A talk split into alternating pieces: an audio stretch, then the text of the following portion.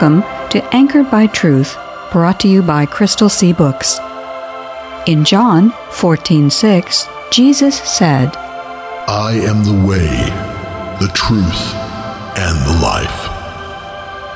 Our goal is to encourage everyone to grow in the Christian faith by anchoring themselves to the secure truth found in the inspired, inerrant, and infallible Word of God.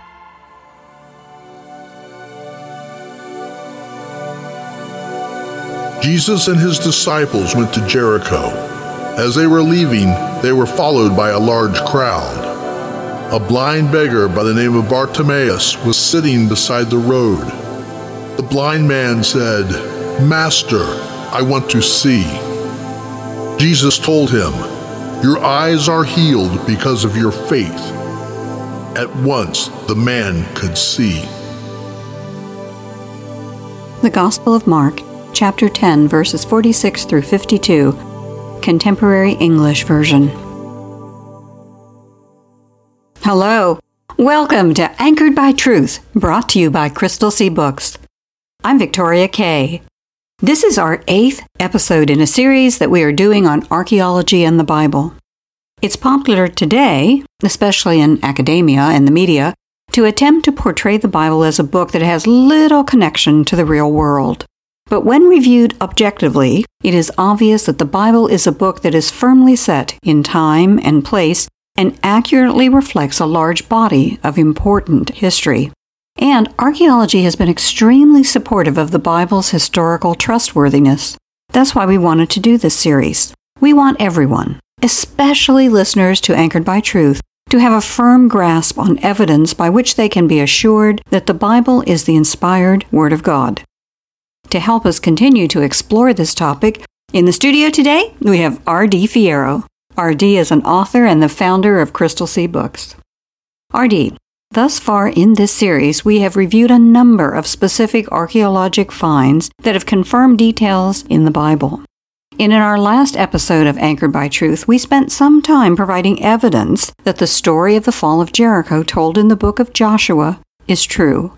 Can you give us a brief reminder of some of the things we talked about? Sure, but before I get into the reminder, I'd also like to welcome everybody to this episode of Anchored by Truth. You know, we talked early on in this series that a lot of people will make the statement that archaeology proves the Bible is true. But that really, as we have said, is an overclaim and an underclaim. It's an underclaim because the Bible is true, regardless of whether people believe it or not, and regardless of how people will interpret archaeological findings or artifacts. But it is an overclaim in the sense that archaeology is the study of things that occurred in the past. And no one who wasn't there can know for sure exactly what happened in the past. All we can do is look at evidence that we have available to us in the present and try to make intelligent and informed interpretations of that evidence. But when we do that, when we look at things that archaeology has unearthed in the Middle East across the world, we see that the archaeological evidence that we find strongly supports the truth of the Bible's narrative. So while I wouldn't say that archaeology proves the Bible is true, Again, I think that word proves is problematic there. What I would say is that archaeology as a science has been strongly supportive of the Bible and has provided us with valuable evidence that the Bible's historical accounts are in fact true, reliable, and trustworthy. So, one element of the biblical episode that's related to in the book of Joshua about the walls of Jericho miraculously falling is that we know from archaeology that Jericho, in fact, had big walls, that Jericho was strongly fortified. And we also know from archaeological excavations that Jericho was large enough to hold enough people to be militarily significant. Now, a second element that we get from archaeology that's supportive of the biblical account is that even though it was large enough to be militarily significant, it was small enough for the Israelite army to be able to march around it seven times in one day. Now, a third element that is also supportive of the biblical account is that when archaeologists conducted their excavations at Jericho, they found a one meter thick layer of ash and debris, including jars of burnt wheat, and these were present in many sections of the city. Now, the book of Joshua, chapter 6, verse 24 says, quote, Then the Israelites burned the whole city and everything in it.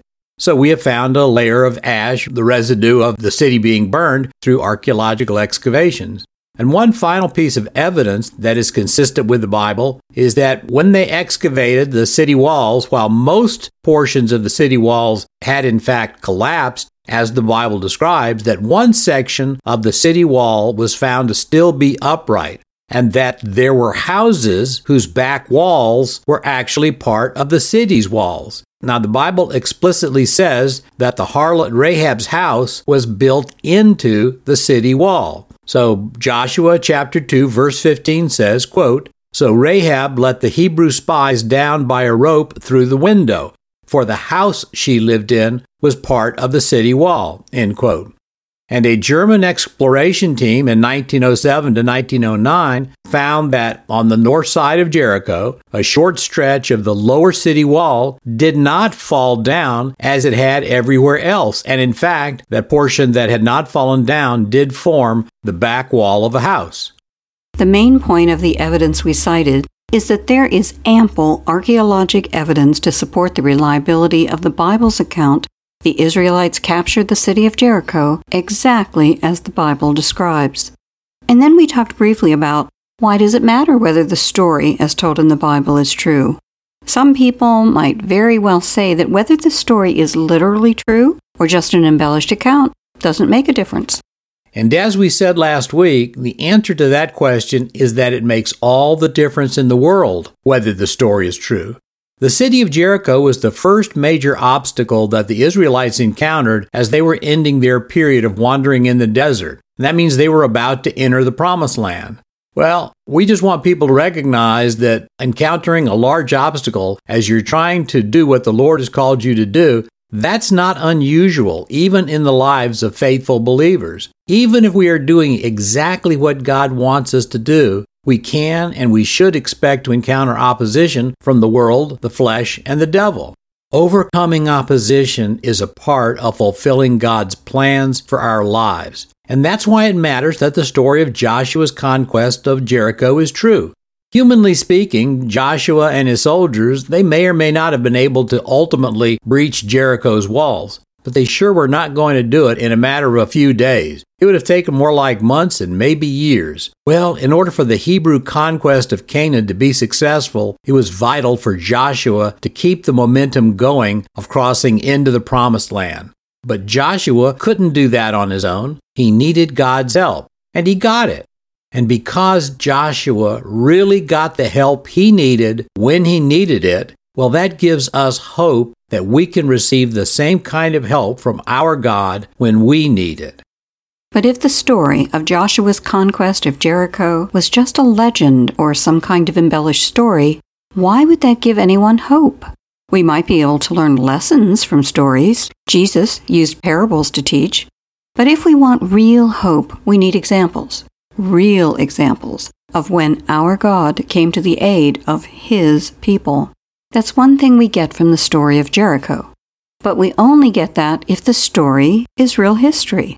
Exactly. Militarily and psychologically, it was important for the Israelites to conquer Jericho to fulfill the mandate that they had received from God to take possession of the promised land, the land of Canaan.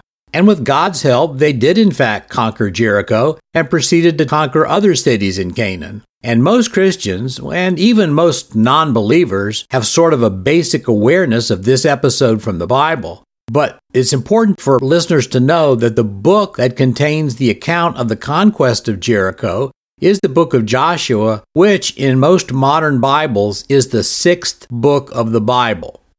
The book of Joshua immediately follows the five books that Moses wrote during the wilderness wanderings. Together, these five books are often called the Pentateuch, and they are sometimes referred to as the Torah, or the Law. The book of Joshua is the first of the historical books, which includes Judges, Ruth, 1st and 2nd Samuel, 1st and 2nd Kings, and 1st and 2nd Chronicles, Ezra, Nehemiah, and Esther.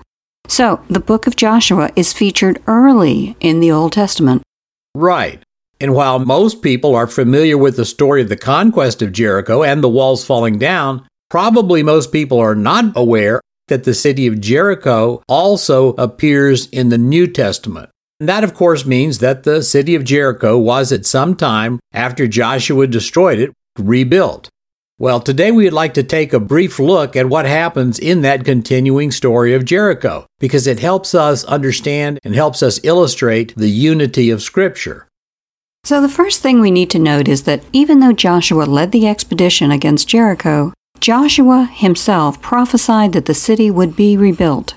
The contemporary English version of Joshua chapter 6 verse 26 puts his prophecy this way, quote, After Jericho was destroyed, Joshua warned the people, Someday a man will rebuild Jericho, but the Lord will put a curse on him, and that man's oldest son will die when he starts to build the town wall. And by the time he finishes the wall and puts gates in it, all his children will be dead. Unquote.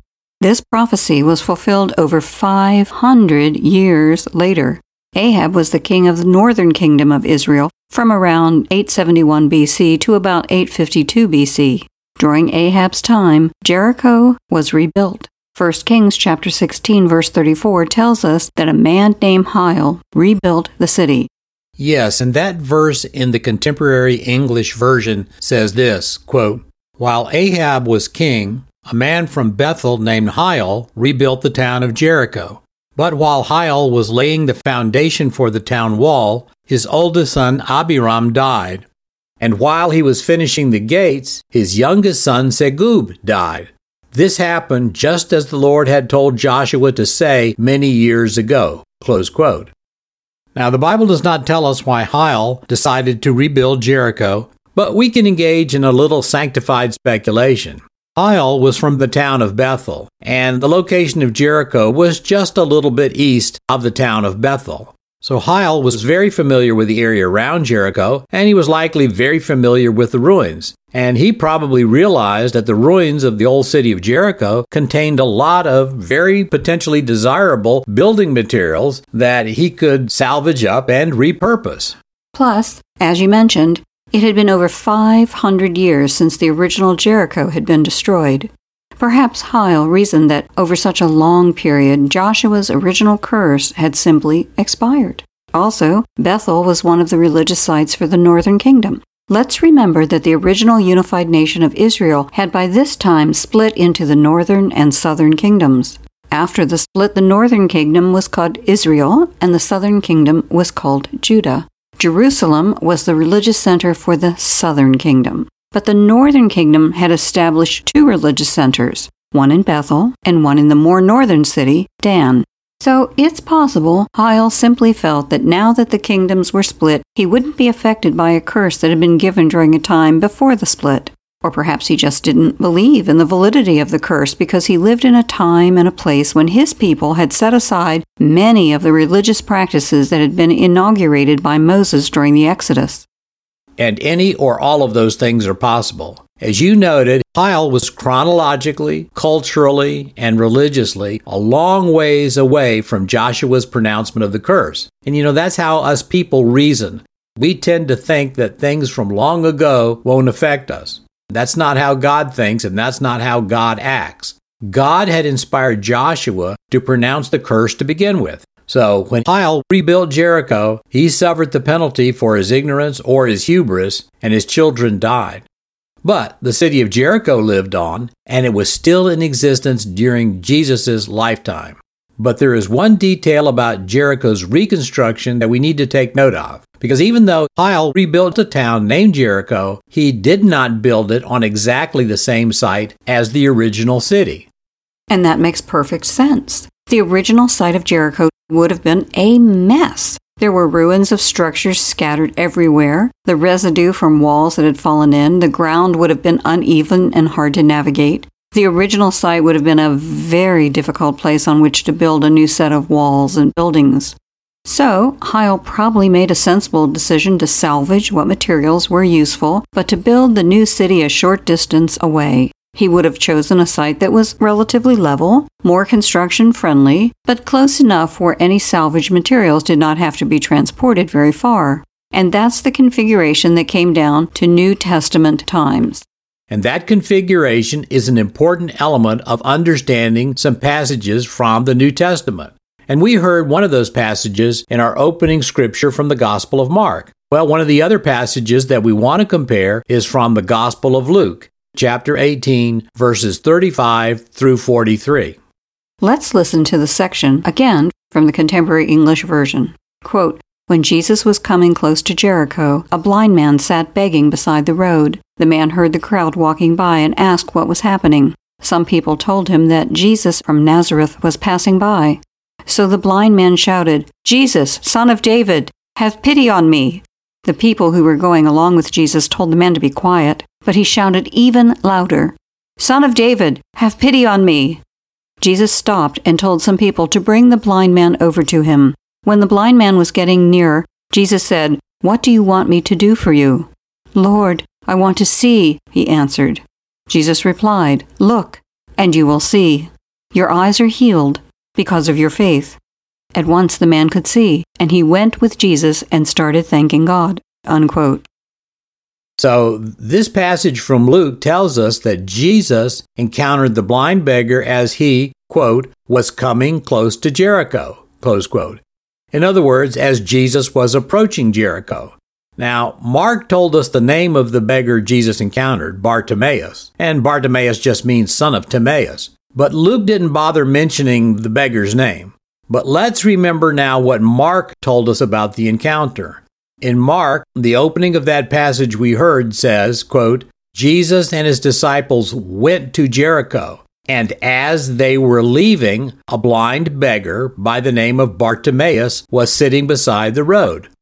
So, the distinction that you want us to note is that Mark tells us that Jesus encountered the beggar as they were leaving Jericho.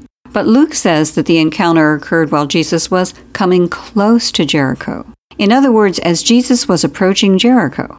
So, that does seem to be a bit of a problem. Luke says Jesus encountered the beggar on the way into Jericho, but Mark tells us it was as he was leaving Jericho. That does seem to be a bit of a contradiction.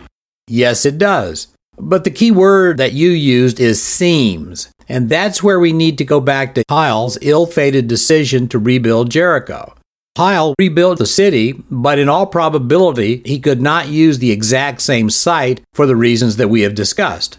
Plus, Hiel's reconstruction of Jericho was over 800 years before Jesus was born. And during those 800 years, there were a lot of invaders who had passed through Palestine, including the Assyrians, the Babylonians, the Greeks, and the Romans. Well, it's entirely possible that some or all of the town that Hiel rebuilt had been destroyed and rebuilt yet again. But what we do know for sure is around Jesus' time, the heart of the New Testament town of Jericho was the Winter Palace complex built by Herod the Great.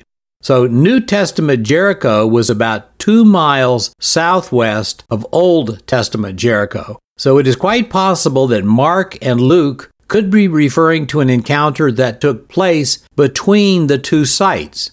Mark might have been referring to Jesus leaving the vicinity of the Old Testament site of Jericho, and Luke could have been referring to Jesus approaching the New Testament site of Jericho. But it is also possible that Jesus had encountered a blind man on the way into Jericho who had tried but failed to get Jesus' attention. The Gospel of Matthew, chapter 20, verse 29, has this to say about Jesus' encounter with the blind beggars near Jericho. Quote, Jesus was followed by a large crowd as he and his disciples were leaving Jericho. Two blind men were sitting beside the road, and when they heard that Jesus was coming their way, they shouted, Lord and Son of David, have pity on us. Matthew goes on to say that Jesus did restore sight to both men, although Matthew does not provide any names. Only Mark mentions a specific name. Agreed. That's also a possibility.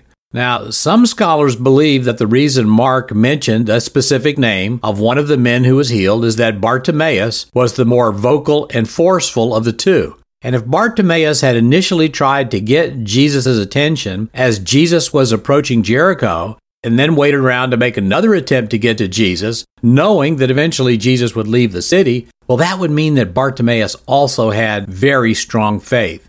So, one reasonable explanation for how these three passages in Matthew, Mark, and Luke can be reconciled is this Bartimaeus had heard that Jesus was going to be traveling in the vicinity of Jericho. And that was certainly possible. As even these accounts note, Jesus was being accompanied by a large crowd, and people in Jericho and in that region knew that Jesus was going to be in Jericho at about that time. Let's listen to the Gospel of Luke, chapter 19, verses 1 through 4. Quote, Jesus was going through Jericho, where a man named Zacchaeus lived. He was in charge of collecting taxes and was very rich. Jesus was heading his way, and Zacchaeus wanted to see what he was like. But Zacchaeus was a short man and could not see over the crowd, so he ran ahead and climbed up into a sycamore tree. Unquote. So we know news about Jesus being in and around Jericho had circulated widely enough for a large crowd to gather. The crowd was so large that the chief tax collector of the region, who would have been a very important man in that time, wasn't even able to get a glimpse of Jesus. It's probable that, as we say, the crowd was lining the streets. To be able to see Jesus, Zacchaeus was willing to completely put aside his dignity and climb a tree. Right. So, a lot of people had heard about Jesus. His fame had spread. You know, news travels fast in a place where the villages are pretty close, and a person as famous as Jesus is walking in the area. Bartimaeus had probably heard that Jesus had performed miraculous healings.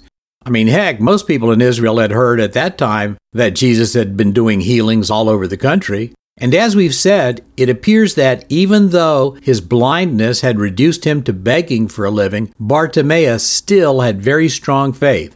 So Bartimaeus positions himself on the route into Jericho. And as we've mentioned, Jericho was a very important place at the time. It was so important that Herod the Great had built his winter palace there. The palace complex was so large that it totaled over 35 acres.